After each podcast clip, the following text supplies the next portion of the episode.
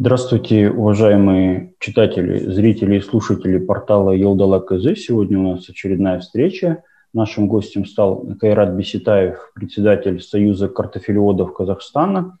И мы поговорим о таких важных вещах, как подготовка нового национального проекта развития ПК, вопрос земли, вопрос господдержки и вопрос сохранения плодородия почв страны.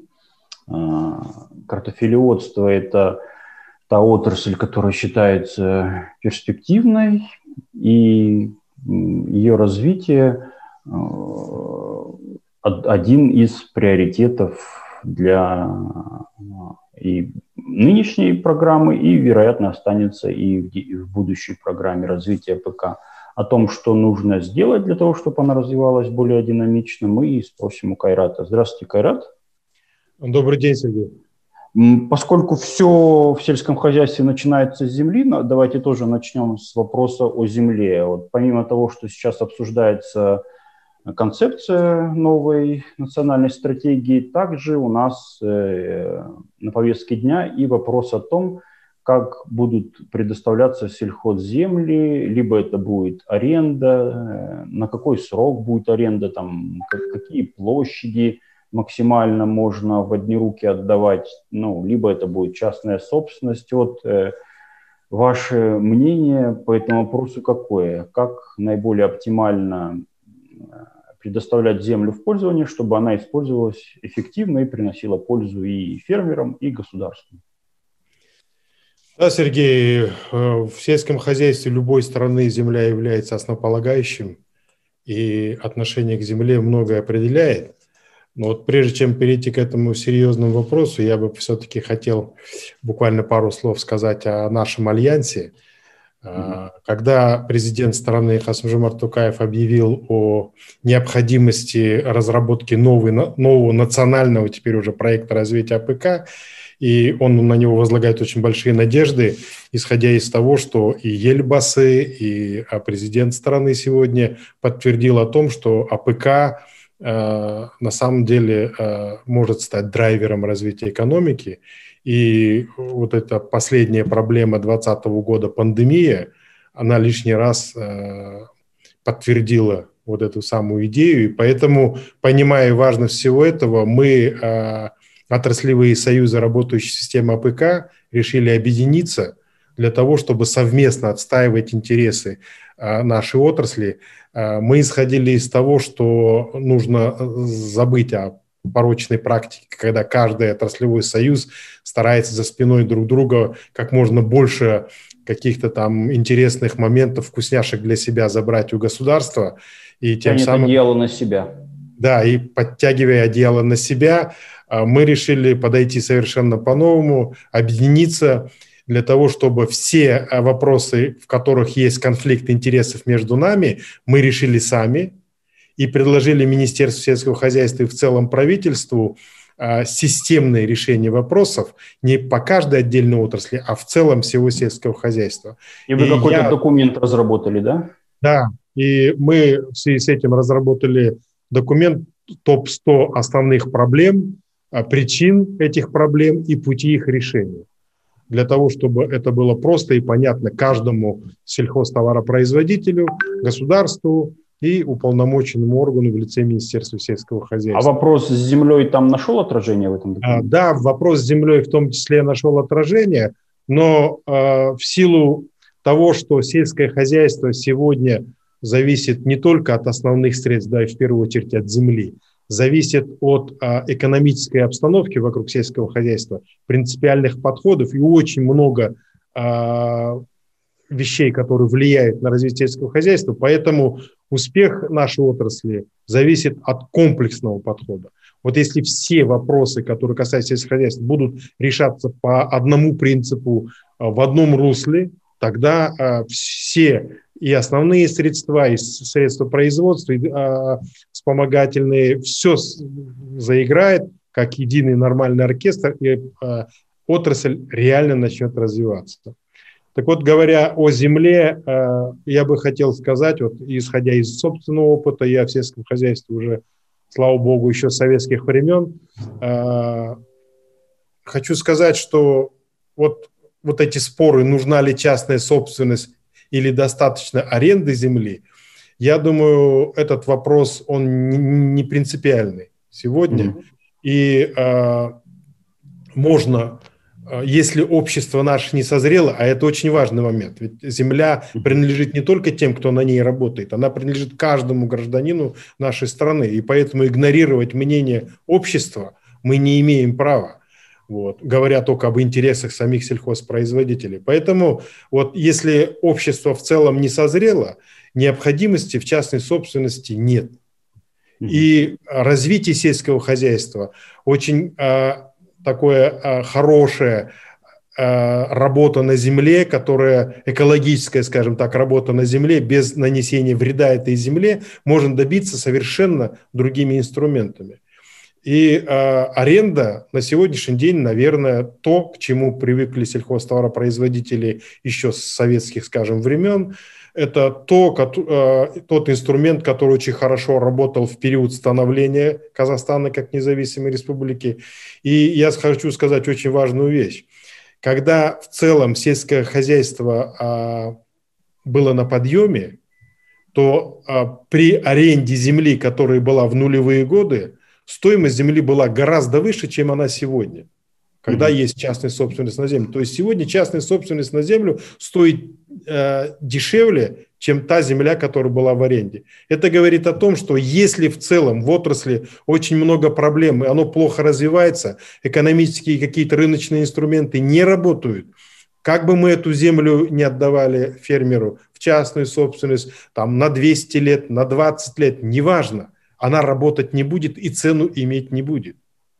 А если будет в целом экономика вокруг сельского хозяйства выстроена грамотно и правильно, она будет мотивировать сельхозтоваропроизводителя к развитию, будет интерес к отрасли в целом, тогда и стоимость земли сама собой поднимется, независимо от формы ее э, обладания.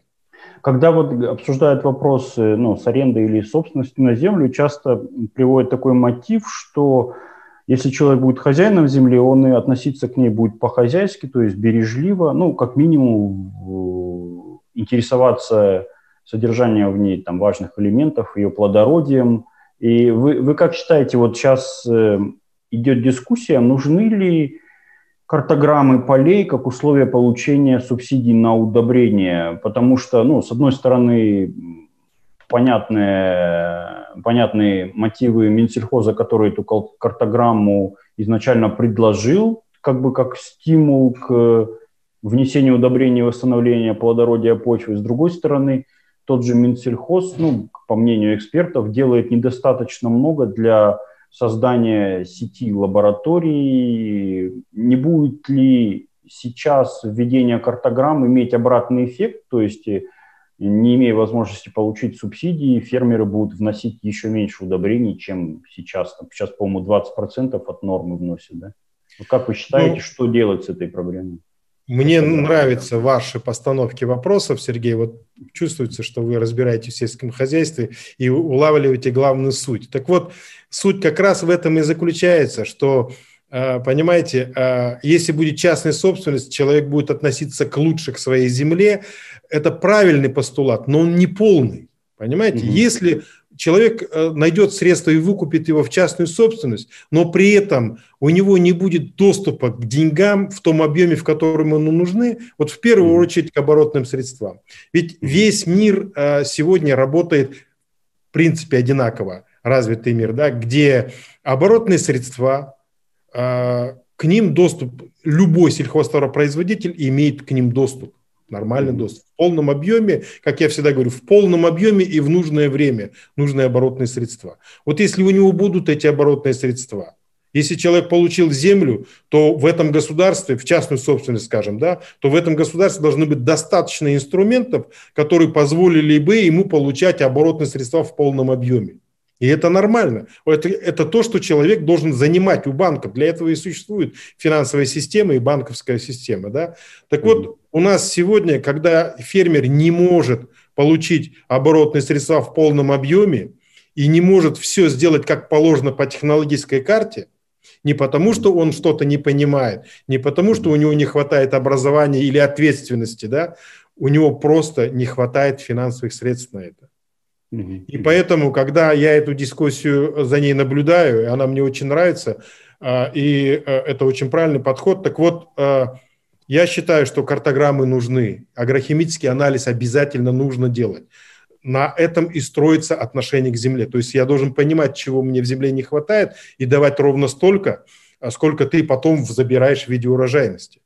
Так вот, это будет работать только тогда, это картограмм, только тогда будет спрос со стороны фермеров на определение качества своей земли там в течение, скажем, раз в три года, раз в пять лет, только тогда, когда у него будет достаточно финансовых средств, чтобы он сделал как положено. Ну, сегодня у нас больше половины, основная часть фермеров, да, а, получив агрохимический анализ почв, он убедится в том, что у него не хватает азота, не хватает фосфора, нужны какие-то микроудобрения, мезоудобрения, да, но у него нет на это средств, и он их все равно не возьмет.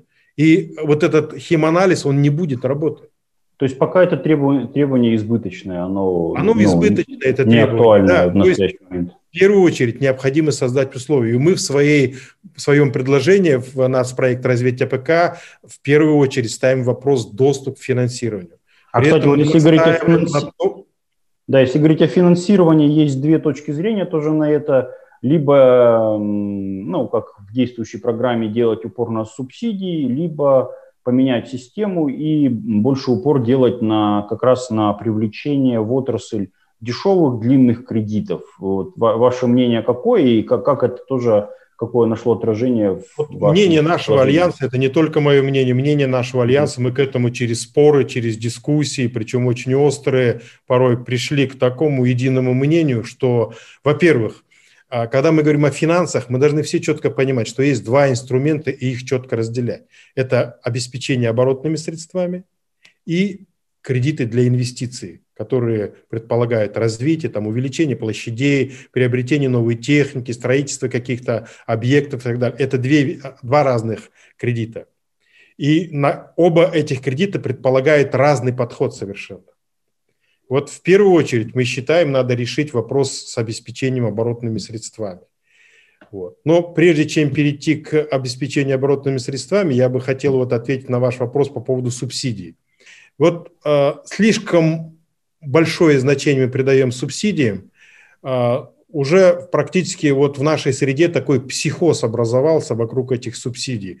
На самом деле те, кто их получает, а, эти субсидии ну, не превышают 5% его затрат, может быть, где-то около 10% его затрат составляет.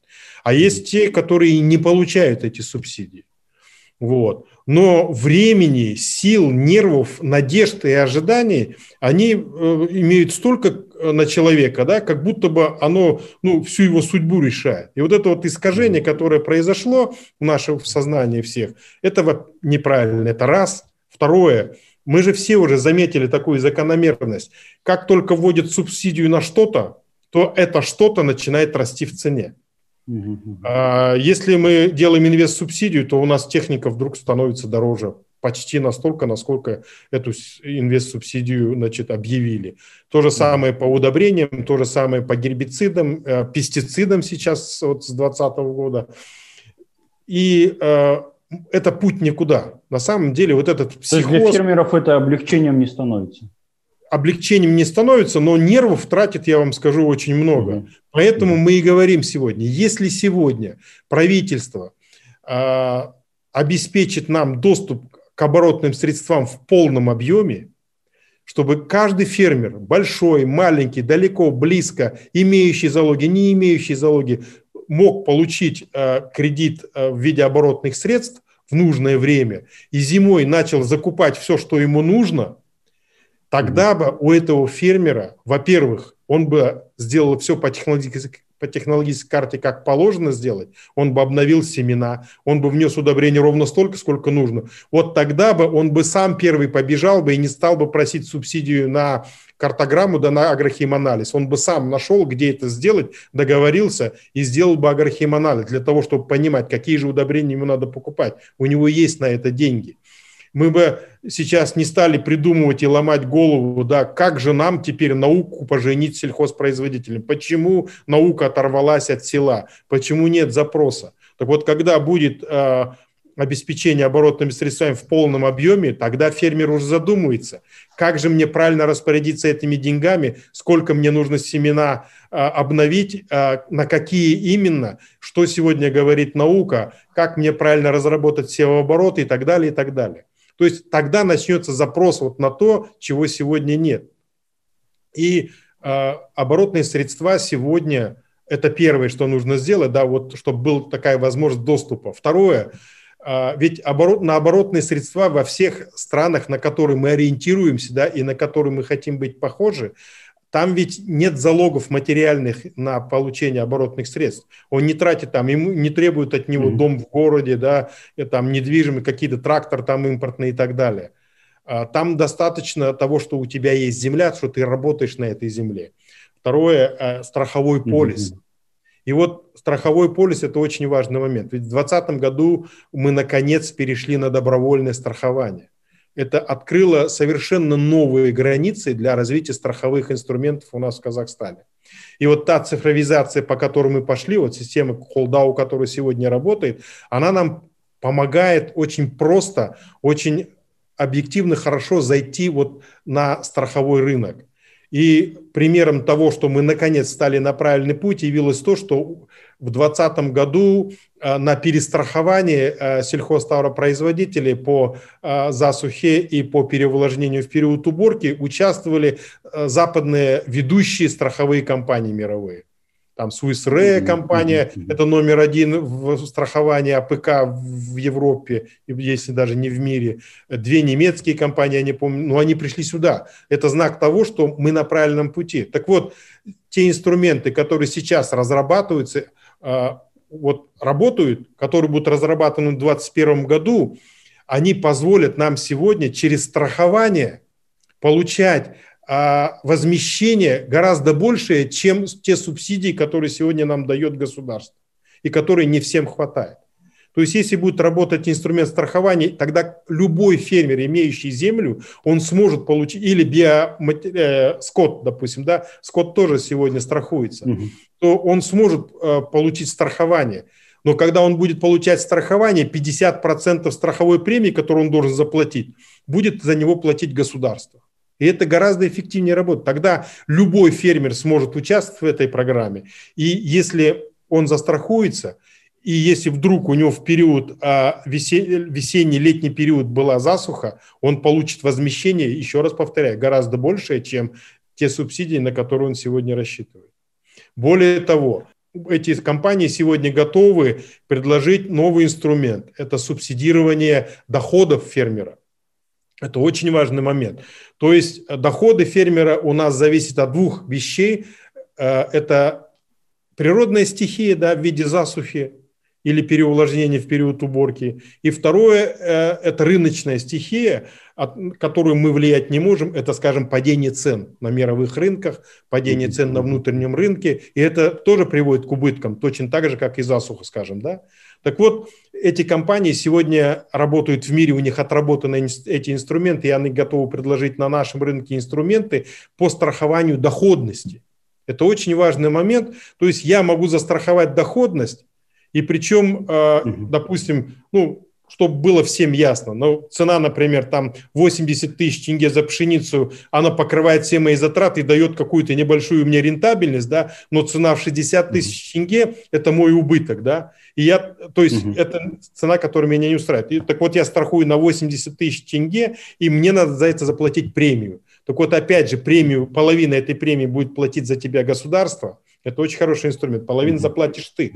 Но если вдруг завтра упадет цена на твою меньше 80 тысяч тенге, да, то вот на эту разницу ты получишь страховое возмещение. То есть тебя э, этот инструмент позволит в любой год при любых стихийных бедствиях или рыночных стихиях в виде падения цен быть доходным, иметь доходность гарантированную. Угу. Если и крепко стоять на ногах, будет да? фиксировать эту доходность, вы представляете, да, тогда банки второго уровня уже не будут относиться к сельскому хозяйству как к высокорискованному бизнесу. Тогда банки второго уровня повернутся к нам лицом и будут с большей охотой нас финансировать и кредитовать. То есть вот эти вот важные инструменты, вот мы на этом сегодня в своем альянсе обращаем в первую очередь внимание Министерства сельского хозяйства. И вот как раз через такие инструменты мы хотим убедить правительство в том, чтобы именно вот эти инструменты позволят нам сегодня нормально развиваться. И даже поэтому мы сегодня вот с Министерством сельского хозяйства дискутируем на тему того, что вот они написали, что главная цель, то есть программа начинается, цель данной программы, как и любой другой mm-hmm. программный документ. Да? Mm-hmm. Вот они там написали, устойчивое развитие, конкурентоспособность сельского хозяйства, там еще чего-то, чего-то, то, чего вот, вот глаза замылило всем, то, что фермер не читает и не понимает, и правительство тоже к этому относится, даже не читая эту цель. Мы хотим предложить принципиальный новый подход. Поскольку эта программа в первую бенефициаром, то есть конечным пользователем этой программы будет сельхозтоваропроизводитель. Главное это доходность нам, фермера. Да, не поставить главной целью доходность фермера. Угу. То есть государство Логично. не должно за него обеспечивать ему доход. То есть это не, не надо рассматривать так, что фермер лежит, ничего не делает, ему до, государство обеспечивает доход. Нет, государство создает условия, достаточные для доходности ежегодной при любых стихиях, которые могут произойти, не зависящие от него. И второе, естественно, что нам нужно, вторая цель, это расширение рынков. Мы же понимаем, что любую отрасль сельского хозяйства возьмите, любая продукция, которую мы начинаем наращивать, оно сразу объективно становится экспортным товаром. То есть наш внутренний рынок достаточно узкий, а Казахстана возможности очень большие, поэтому нам нужно открывать новые рынки. И одна из наших новелл заключается в том, чтобы а, при посольствах тех стран, которые нам интересны с точки зрения рынков сбыта, был отдельный аташе по сельскому хозяйству который был бы назначен министром сельского хозяйства, не МИДом, а именно специалист сельского хозяйства и одобренный, скажем, от э, НПП «Атамикен». И этот человек с утра до вечера занимался именно открытием рынков. Ну, вы понимаете, вот тот же Китай, да, имеет огромные перспективы для нашего экспорта, но при этом очень сложно зайти туда с любым продуктом. Уходят 2-3 года для того, чтобы получить добро на экспорт какой-то нашей продукции. Если, допустим, вот такой аташе будет заниматься именно по сельскому хозяйству в Китае, у него будет команда, и у него никаких других задач не будет, кроме этой, я думаю, что мы бы достаточно серьезно продвинулись. Поэтому вот эти цели мы считаем главным, доходность предприятия, э, сельхозтоваропроизводителя. И любой инструмент, который будет инициировать правительство или Министерство сельского хозяйства, оно никогда не должно противоречить вот этой главному принципу. Если мы с такой точки зрения будем подходить, то программа будет работать на сельхозпроизводителя и будет завтра иметь тот эффект, который мы от него ожидаем. Когда тут у нас э, действующая программа еще, ну, как бы почти год ей предстоит работать, но уже, я думаю, сейчас понятно, что заложенные в ней цели не будут достигнуты, то есть у нас не вырастет производительность труда в два с половиной раза, и экспорт переработанной продукции тоже не вырастет в два с половиной раза. А, вот вы, как эксперт, можете назвать, в чем были слабые места этой программы, почему она не сработала? И тут вот, наверное, тоже можно сказать о финансах э, Насколько наш холдинг Казагра смог выполнить возложенную на его роль эм, проводника финансирования в отрасль, и нет ли э, нужды создать агробанк, ну, который, например, в России работает и хорошо себя показывает? Ну, мы частично с вами уже ответили на этот вопрос, почему да, эта да, программа не работает.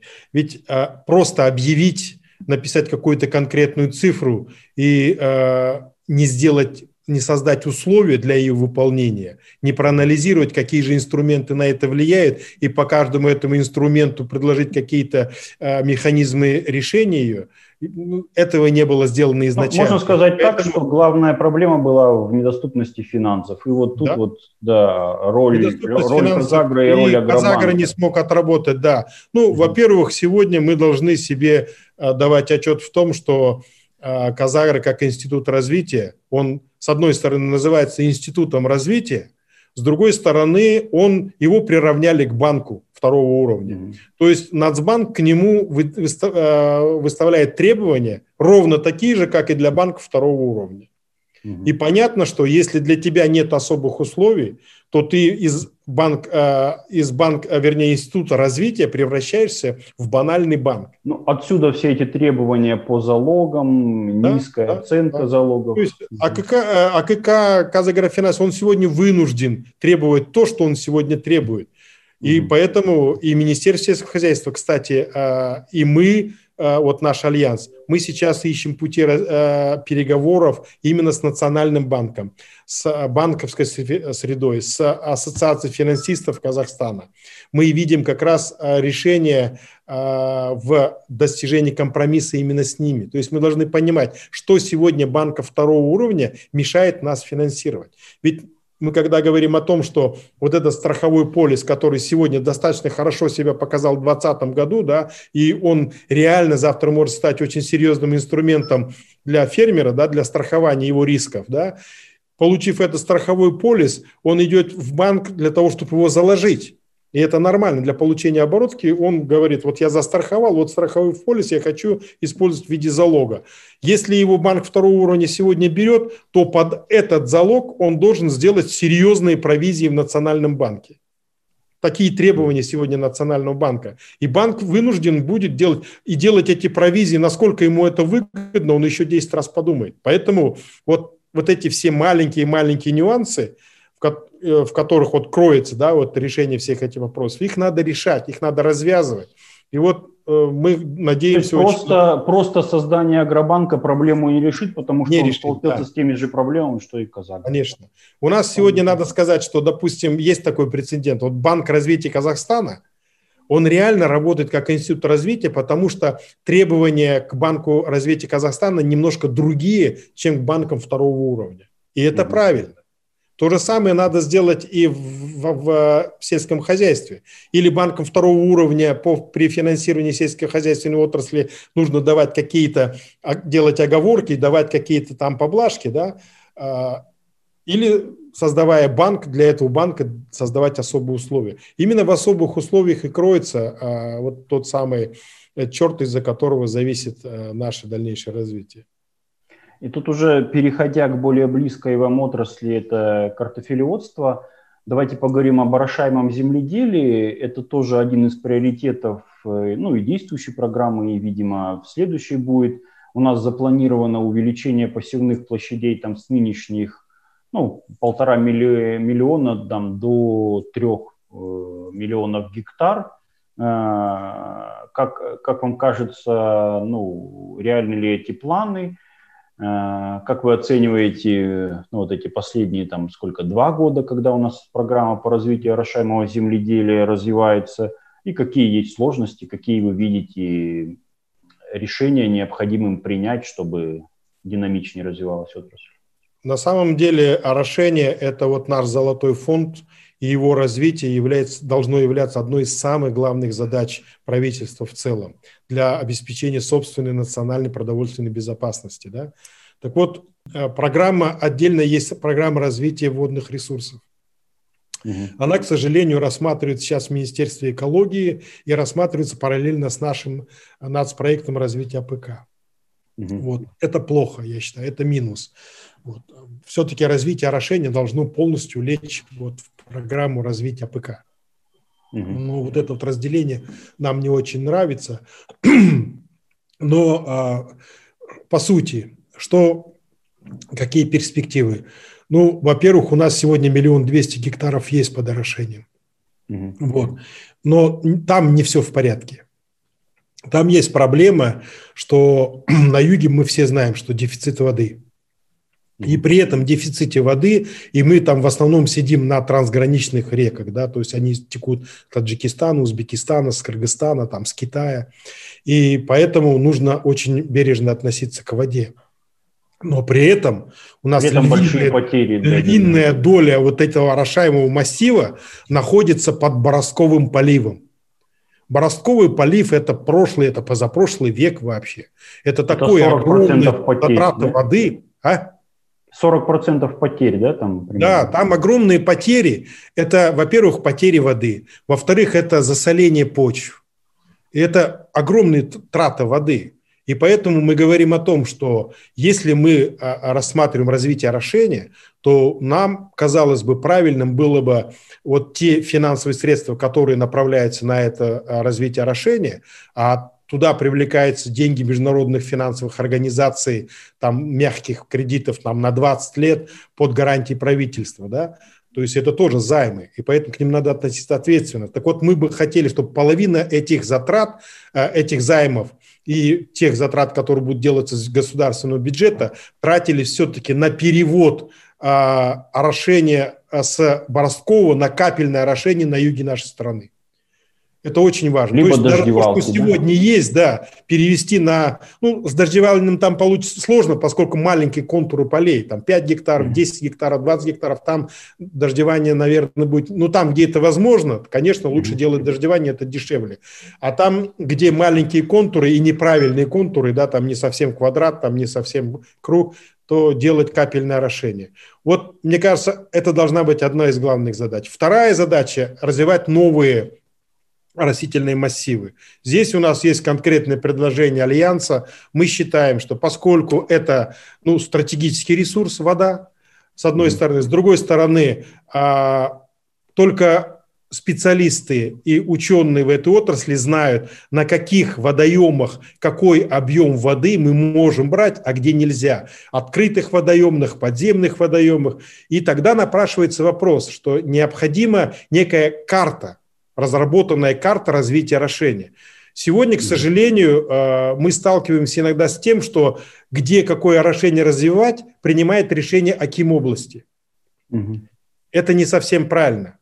Здесь нужен, еще раз повторяю, научный подход. Здесь важно знать дебит воды, нужно знать социальные объекты, которые к нему привязаны, чтобы завтра какой-то катастрофы не добиться, не дай бог.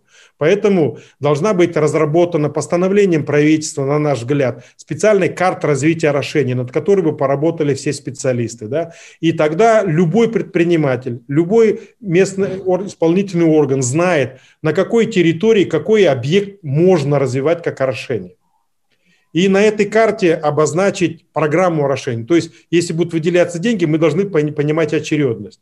Если какой-то предприниматель решил заняться сельским хозяйством на орошении, он должен знать, открыть эту карту и понимать, что я могу рассчитывать на такие-то такие массивы. И тогда он вполне а, зряче идет точно к тому исполнительному органу, где этот объект находится, предлагает свои услуги или сам развивает, и должны быть инструменты, при котором, если он делает государственную функцию, развивает орошай, а, инфраструктуру по орошению, то ему эти деньги каким-то образом возместятся, и эта земля будет его, и он там дальше будет развивать и зарабатывать а, свои деньги на этом бизнесе. То есть вот такой подход должен быть к развитию орошения, на наш взгляд.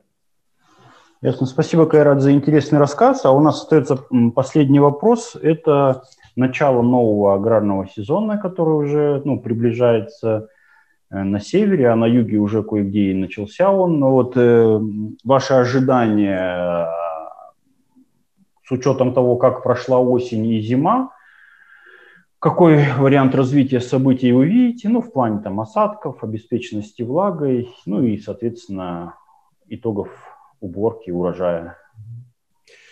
Э, да, действительно, вот февраль-март нас пока вот радует. Э, те тревоги, mm-hmm. которые были у сельхозников, связанные с декабрем и январем, когда было очень мало осадков, то сейчас вот мы получаем снега достаточно для того, чтобы уже надеяться на хорошую весну, на хорошую mm-hmm. влагозарядку. Нам, э, работающим на орошении, тоже влагозарядка важна. Э, мы понимаем, что к воде надо относиться очень бережно, и это лишние затраты, это лишние э, деньги да, тратить на это, когда можно воспользоваться природной влагой. Так вот, по-моему, сейчас ситуация неплохая и mm-hmm. мы очень надеемся на то, что э, климатические условия этого года ну, будут в целом по Казахстану неплохие. Вроде как бы такие разные прогнозы дают нам такую надежду. Ну, а что касается итогов от прошлого года, вот по итогам прошлого года, э, вы знаете, цены на всю сельхозпродукцию выросли в растениеводстве, на картофель и овощи то же самое выросли, и э, цены этого года очень радуют нас, вот я имею в виду 2020 года, Э, урожай 2020 года на продукцию. И мы сегодня зарабатываем деньги, которые э, не дадут нам жировать, как некоторые думают, они позволят нам закрыть те дыры, которые у нас образовались за прошлые не очень благоприятные для нас годы. И mm-hmm. мы пока только говорим о том, чтобы вот как-то залезать раны, да, закрыть какие-то дыры и mm-hmm. уже начать там дальше развиваться. Вот. Но эти цены дают сигнал для предпринимателей, которые хотели бы войти в сельское хозяйство. То есть они понимают, что картофель имеет хорошую цену, овощи имеют хорошую цену, а орошение имеет перспективу. И я думаю, что в этом году объективно увеличится площади под картофелем, под овощами.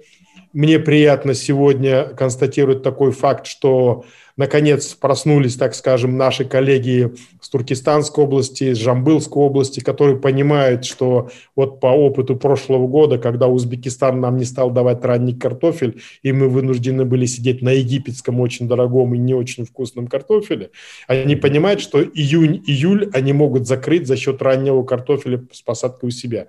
Вот мы сейчас с ними ведем активные переговоры и пытаемся им помочь посадить ранний картофель для того, чтобы тот период, который мы, северяне, не закрываем, это конец мая или вторая половина мая, июня, первая половина июля, э, все-таки закрыть за счет нашего юга.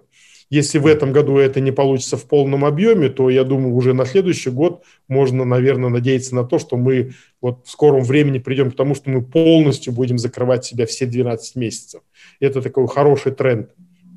Вот. Ну а поскольку площади на севере тоже увеличатся по картофелю, то есть э, такая, такой риск, что может быть картофеля больше, чем потребуется рынку, и тогда у нас будет опять история, связанная, как была в, с урожая 2018 года, когда мы всю зиму продавали по цене 32-34 тенге, то есть ниже себестоимости, и у нас возникали серьезные проблемы с доходностью.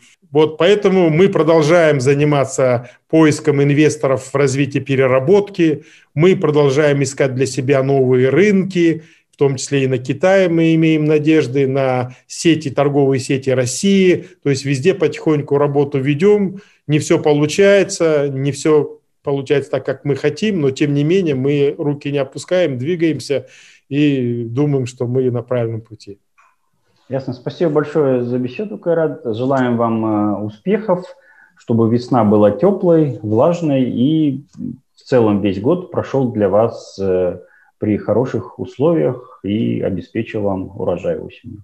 Спасибо. Спасибо Вам тоже больших успехов, потому что от вашего грамотного и правильного освещения многое зависит. И вы очень много делаете для э, формирования мировоззрения как у общества, так и у правительства в целом. Для нас это очень важно. Поэтому мы вам тоже желаем больших успехов.